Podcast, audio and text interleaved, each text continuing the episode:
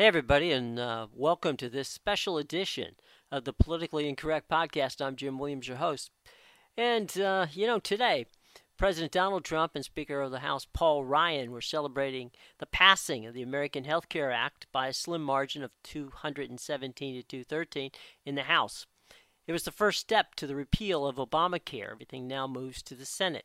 The details of the new AHAC has plenty of question marks, and the chief among them are the status of pre existing conditions, women's health issues, and plenty of other things to talk about. I had a chance to speak with Congressman Charlie Crist, who represents Florida's 13th district. The Democrat is far from impressed with the bill, to say the least. He spoke to me on his way to cast a no vote against the GOP health bill. Now, our conversation with Charlie Crist. Uh, yeah. Where do we start? Okay, let's oh. um, let's let's go with the uh, pre-existing conditions. I know that's something a lot of people talk about. This, Your take? terrible. Yeah, my take is this. Yeah. My take is that it it kicks 24 million people out of having insurance coverage for health care. Mm-hmm. 24 million. There are three things that I think are terrible about it, Jim. Number okay. one, what it does to women, if I might. Um, it, it zeroes out, uh, completely guts Planned Parenthood for the first year and then it gets worse after that. And Planned Parenthood does not just do, you know, advice on choice. Mm-hmm. Planned mm-hmm. Parenthood also provides for women, you know, screenings for breast cancer, et cetera. Mm-hmm. And so they're zeroing that out. Number one. Number two, what does it do to senior citizens? Pretty important group, in my view, particularly in Florida, as we know. Well, it used to be that you could charge three times as much for coverage to seniors uh, than younger people. Under this bill that they're just passing, you can charge five times as much to senior citizens. It's outrageous. It is just unconscionable. And the worst one, number three, is what it does to the poor and the disabled uh, under Medicaid. It takes, Jim, you won't believe this, $850 billion out of Medicaid, which is health care for the poor in our country and for the disabled in our country.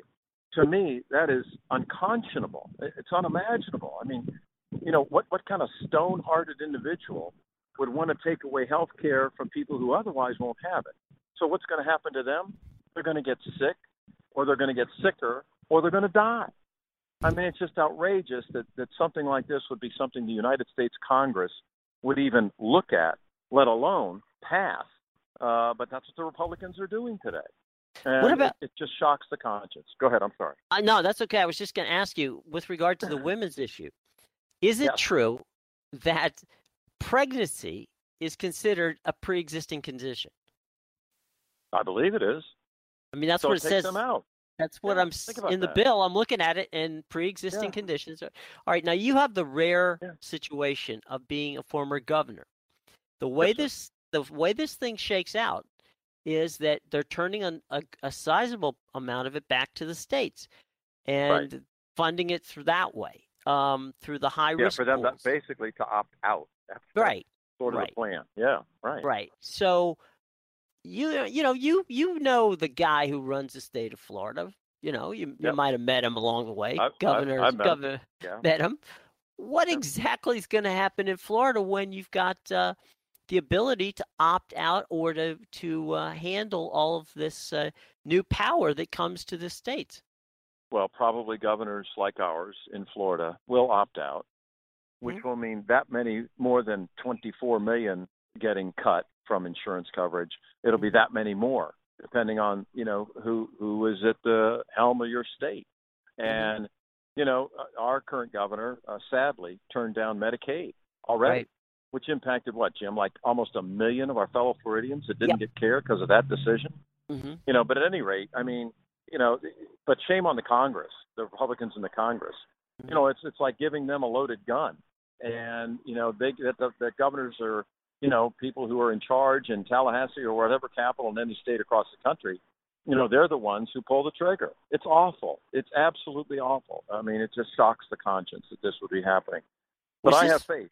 Yeah, I have faith, and I think even though it'll pass the House, if it does, which it looks Yeah. like it is, you know, that uh, the Senate, even if they take it up at all, right. will come out with a version that will be different and more moderate and Mhm. probably unacceptable when it comes back to the House to the Freedom Caucus. And Right. hopefully, by the grace of God alone, this thing will Mhm. not become law of the land in, in our country because too many people deserve to have coverage. We're the richest country in the world, Right. you know?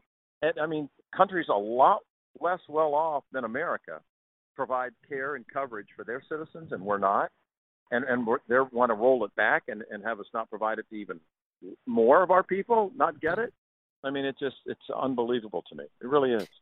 Charlie, when it comes down to it, I mean, Yeah. we know the past three weeks it was first it was dead, and then it was re you know brought up just recently, and then over the past 24 hours it seems that it got support. Um, was the support in large part because of a they wanted to give President Trump a win, and b they basically said, look, let's uh, you know we need you to uh, to come across and and push this legislation through so we can get that win. Yeah. Was it a political Well, deal? Oh, I don't think there's any question about it. I mean, you'd have to ask them, but but you know, from my observation, and, and Right. it sounds like yours as well. You know, this is to get a win for the president. This is to get a win for the Republican Party, who has been saying for seven years we're going to repeal Obamacare. Right. And you know, they they felt like you know, for the base, they've got to do this, no matter how harmful it is to to the rest of America and American people. I mean, you know, to do this for political gain in, in the face of what it does in such a horrific way to human beings Right. is just stunning to me. So, you know, listen, I have been involved in public service for over 20 years. Right. This is without a doubt the single worst piece of legislation I've ever seen in my life. The worst. What do they do? I mean, what do you got? Well, there's nothing you can do because you're in the minority. What uh, it now goes to the Senate. I don't. well, I got thi- to vote against it. Yeah, You know, that's good. I got That's- to, that's and, and that's important. But, It but you're right. It goes to the Senate, and and uh, the Senate's more moderate than this you know group that's running the House right now. Right. And so that's why I have faith, and I know that God is good, and um, hopefully this will never become the law of the land. I believe that's the case. And even if it does in 2018, Yeah. things are going to change around here as a result of this vote on this bill on this day. that's a Mark very good. word. That's a very good point, and that to that point, um, in 2018, regardless of what Yeah. happens in the Senate, let's say it goes to Senate and all good things happen. Okay, Yeah. Yeah, right. it's right. still it's still the House bill, and sure is. No matter what they do, this is what they put in front of the American people. This is what they, you know, sent to the state, regardless of how things turn out, whether it turns out well or doesn't at all. This is the bill they voted for. Jim, you couldn't be more right. As they say, the die is cast now. And so what happens in the House of Representatives, and, you know, it's only like a year and a half until the election, right? In mm, Right. 2018. Th- This is going to change America. And, and that's why I'm so optimistic about the future. You know, a friend once told me there are three moments in time the past, the present, and the future. The past is done. You cannot Right. affect it. You can only learn from it, which is important to do. The present is pretty fleeting. I mean, as soon as these words leave my mouth, they become the past, like instantly. Mm-hmm. But then there's the future. And that's where the hope is, and that's where the opportunity lies. And I really believe that because of what's happening here today, the future is going to be bright for people who believe in a more humanitarian outlook, a, a more enlightened point of view. And, and that's what gives me hope going forward. Charlie, what uh, can your constituents do now that the die has been cast? Well, contact their member of Congress. More importantly, after today, their member of the U.S. Senate. You know, Mm-hmm. Right. contact uh, Senator Rubio. Uh, Mhm. You know, Senator Nelson's already with us, so that's Yeah. a good thing. But but contact Senator Rubio uh, because Mhm. you know he's going to be put upon uh, to Mhm. support this this awful bill, and Right. and tell him you don't want him to do it. We've had 366 people call our office in the past, I guess, day, Mhm. and guess how many want us to have repealed this bill, this Obamacare bill, out How of many- 366? I'm going to go with one. I was gonna- well, you you beat me by one. Two. I was going to go with one. Yeah, yeah. Well, only two, which is stunning. You think about that. I mean, I know it's a call in, it's not scientific, but Right. you know, 364 out of 366 said, you know, don't repeal this. What we've got is better than Right. what they're about to jam down our throat. And this I got to bill run, was. buddy. I got to go okay. back to the floor. I You take care. Thank you, Charlie, very much. We look Hey. forward to getting back with you soon. Really appreciate the time. Thank you, sir. God bless you. Thank God you. God bless you. Bye bye. Bye bye. Well, that brings to a close yet another edition of the Politically Incorrect podcast. We hope you are a subscriber. Obviously, you know you can listen to us right here on newstalkflorida.com. That's newstalkflorida.com, where we have plenty of outstanding political articles for you to peruse. And as I said, if you want to subscribe to us, that's easy enough. All you have to do is go to the iTunes Store, to Google Play, to blogtalkradio.com, or, of course, to Stitcher, where you'll find us with our buddy Chuck Todd at Meet the Press or wonderful folks at Face the Nation.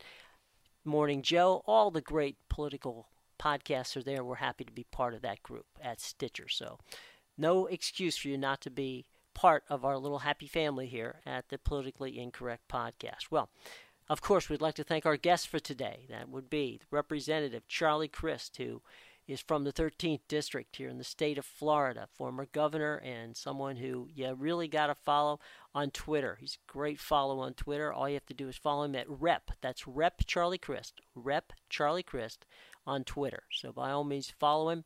He's a good guy, and uh, we hope to have him back soon. So, again, thanks to Charlie Crist, and I'm Jim Williams, your host on this edition of the Politically Correct Podcast. We hope that you have a wonderful day.